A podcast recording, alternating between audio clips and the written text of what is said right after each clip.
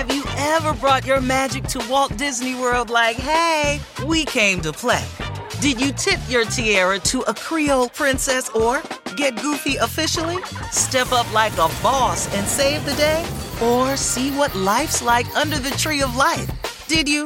If you could. Would you? When we come through, it's true magic. Cause we came to play. Bring the magic at Walt Disney World Resort. Walter Isaacson's new biography on Elon Musk has been making waves. The most recent, the disclosure that the SpaceX founder and CEO refused to allow the use of the Starlink internet service by Ukraine in a surprise attack on Russian forces. The media frenzy was immediate, and Senator Elizabeth Warren has called for a probe, but SpaceX wasn't under a military contract at the time. SpaceX had been providing terminals to Ukraine for free. Now, the U.S. military is funded and contracted with the company for Starlink services in Ukraine. But the revelation has added to debate about whether the world is too reliant on SpaceX and Musk for matters of national security. Since the U.S. Air Force works closely with SpaceX, for example, on launches, I asked the service's secretary, the Honorable Frank Kendall. SpaceX is an important uh, supplier to the government, launch services, and we do buy some communications capability from them and so on. But um, we, we do that through business arrangements that we can enforce. It was just one piece of our conversation, with Secretary Kendall joining from the floor of the Air Force Association's annual Air, Space and Cyber Conference. On this episode, which is a little different than the usual space heavy conversations we have here, the Secretary outlines what it will take to prevent a conflict with China, how the service is using artificial intelligence, and the risks associated with all of the congressional gridlock. I'm Morgan Brennan, and this is Manifest Space. Secretary Kendall, it's so great to speak with you today. You're joining me from the AFA conference, uh, where you delivered a strong message regarding China. You said China is preparing for a war with the U.S., but that war is not inevitable. How do you see it? Well, for over a decade now, I've watched what China has been doing to modernize its military. And it's been fairly clear to me that they're designing a force with the intention of having the ability to deter and, if necessary, defeat U.S. intervention in the Western Pacific. Uh, they're, they're basically creating the assets that they need to come after what they perceive as our vulnerabilities. So, what does this mean for the Air Force in terms of the strategy moving forward, uh, uh, the need to modernize the Air Force, the need to be able to counter China? That's right. And my focus initially on coming to office two years ago was on modernization. It was on getting to the next generation of uh, capability so that we could be more competitive. And we spent a lot of time analyzing uh, the operational problems we had to solve, and we've put a lot of the work that resulted from that into our budget that's currently awaiting passage by the Congress. And I do want to get into the into the budget outlook with you just a, a little bit more, but but first. Um, in terms of China, if China were to say invade Taiwan or block, impose a blockade on Taiwan. Um, is the Air Force and more broadly the U.S. military in a position to counter that right now? We are, uh, but there's uh, more operational risk than I would like to see. We have a very capable military. No one should underestimate either the will or the capability of the U.S. military. Uh, it would be a tragic mistake, I think, if China were to do the types of things you just described. But they are actively seeking the capability to be effective against us and to defeat us if possible. And we can't resist, we can't uh, be idle while that's happening. We have to respond. Now, you did just mention the budget. Uh, there's certainly the uncertainty looming over Washington right now about the possibility of a partial government shutdown or more likely a continuing resolution. Even a lot of talk, at least among the analyst community, community that uh, there is a rising risk of an extended continuing resolution. Why would that be bad for the military? Uh, that would be devastating. Uh, all CRs have a very negative impact. They're very inefficient. Uh, they delay modernization is very important. They delay increases in programs that are going into production, for example. Um, and they make it very difficult for us to plan and to move forward. A long CR uh, is particularly difficult. And we've gotten somewhat used to uh, short CR, a month or two or three even, over the last several years because it's been routine. So we tend to plan around that. Uh, but if it goes beyond that, then all the things that we put in our budget to respond to China, for example, would be deferred for as much as another year. That would really be tragic. Uh, we lose a lot of time already in the budget process from the time we, we formulate our plans till we get them through the Congress. This would add another year to that already fairly long period of time. Uh, we're in a race for technological superiority, and we need to be moving as quickly as we can. And of course, that's the funding piece of this and the technological piece of this. There's also the personnel piece with this hold by Senator Tuberville uh, on hundreds of office nomination, uh, officer nominations right now. How much is that affecting the work you're doing?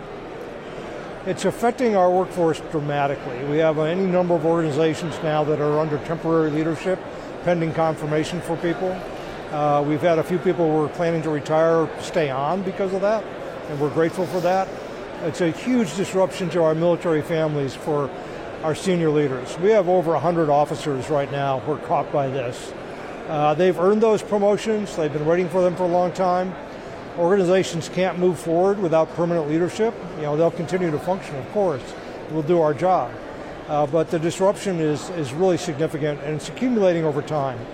As I said, we've had about 100 officers now in the Air Force and Space Force, a little more than that. And we've had several months of this. So it, it, uh, the, the cycle we have to move people into new jobs, promote people, is sort of built into the system. And this is enormously disruptive. Now, all of this speaks to uh, the modernization process that we've already touched on for, for the Air Force, but you've laid out seven operational imperatives, among them nuclear modernization with a B 21 bomber, NGAD, uh, which is the sixth generation fighter, uh, and the Loyal Wingman, a, a number of other imperatives. Uh, I guess just starting with B 21, any updates you can share with us in terms of uh, the beginning of, of production and where you're at with that program? Uh, program's still in development, but it's making good progress. I never uh, make predictions about development programs. They all have risk. But we're still hopeful to have first flight this year and move to production relatively soon. Um, collaborative combat aircraft, which is uh, which is part of what you're uh, what you're focused on right now. How does it speak to the increasing role of autonomy and artificial intelligence? There have been significant advances in these areas, and what we've committed to with the uncrewed collaborative combat aircraft is to a, a program of record, which means we're serious about it. We're putting several billion dollars into our five-year plan uh, to move that program into development and into production by the end of the of the five-year plan. The technologies are mature enough to support that, and we've done a lot of work to decide what that in, initial increment of capability will be, and we'll add to it over time. So we're, we're, we're on the way to doing that. It's going to be very cost effective for the force. All of our analysis supports it, and the technology is ready. We're ready to move forward with that.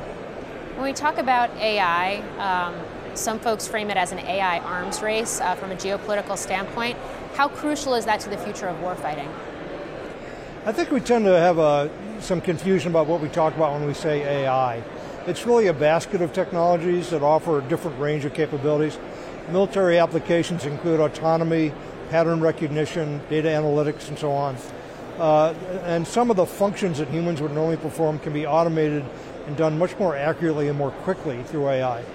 We are not talking about turning over control of lethality to machines. That is not what we have in mind. Uh, humans will always be in the loop and responsible for any decisions that are made about lethality. But we cannot ignore this technology. It's going to provide a huge military advantage to whoever is able to make these advances in field capability uh, more quickly than, the, uh, than a potential adversary. So that's the road we're on. We're trying to get things into the field and into the hands of our operators, but within our ethics constraints as quickly as we can. Yeah, and speaking of new technologies, hypersonics, something you and I have spoken about before. I mean, we, have seen a program with Lockheed canceled. Uh, earlier this year. There was a high profile test. I realize it was Army, not Air Force, uh, for hypersonics that was recently um, scrapped as well.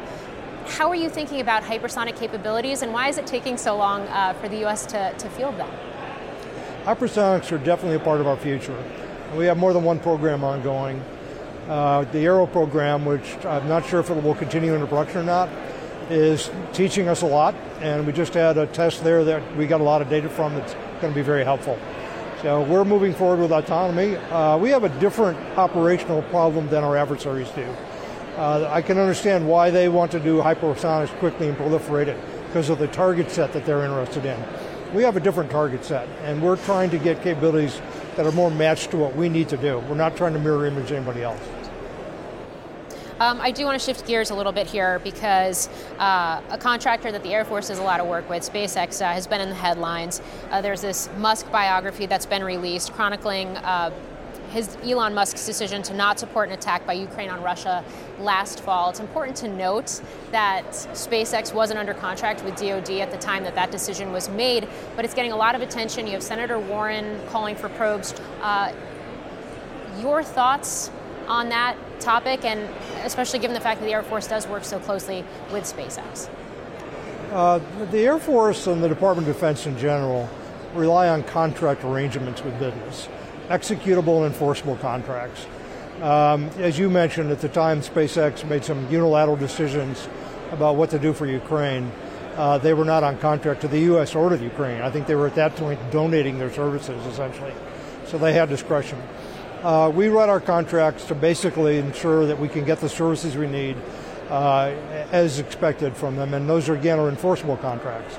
So whatever the business arrangement may be, whether it's individual ownership or, or or a publicly held company, um, we write uh, uh, agreements with those businesses that, that get us what we need at a reasonable cost.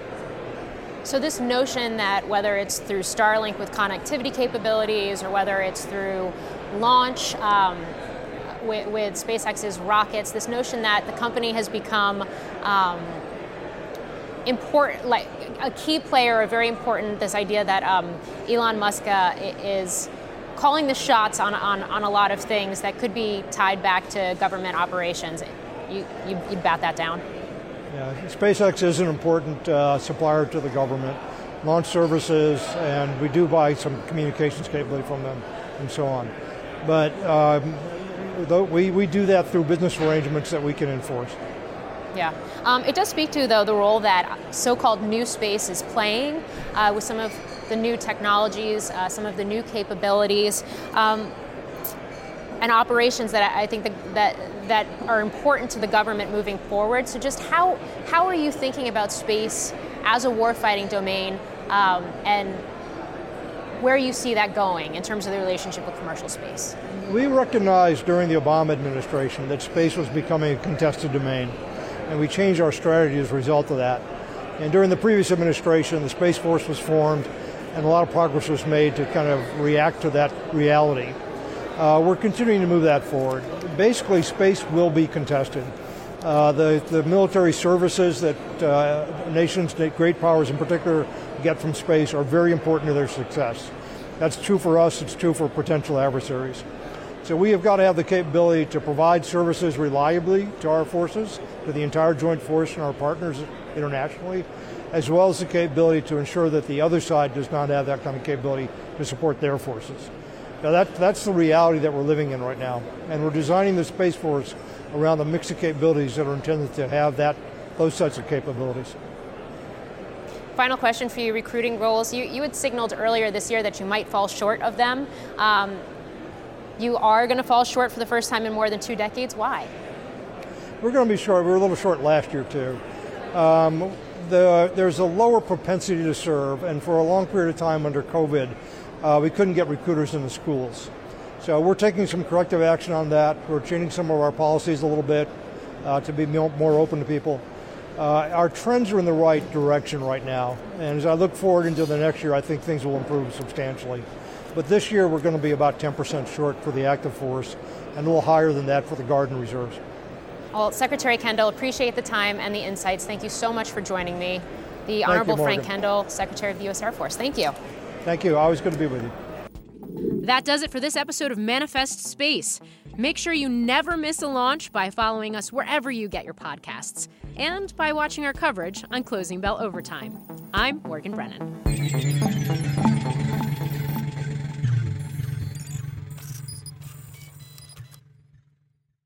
This podcast is supported by FedEx. Dear small and medium businesses, no one wants happy customers more than you do.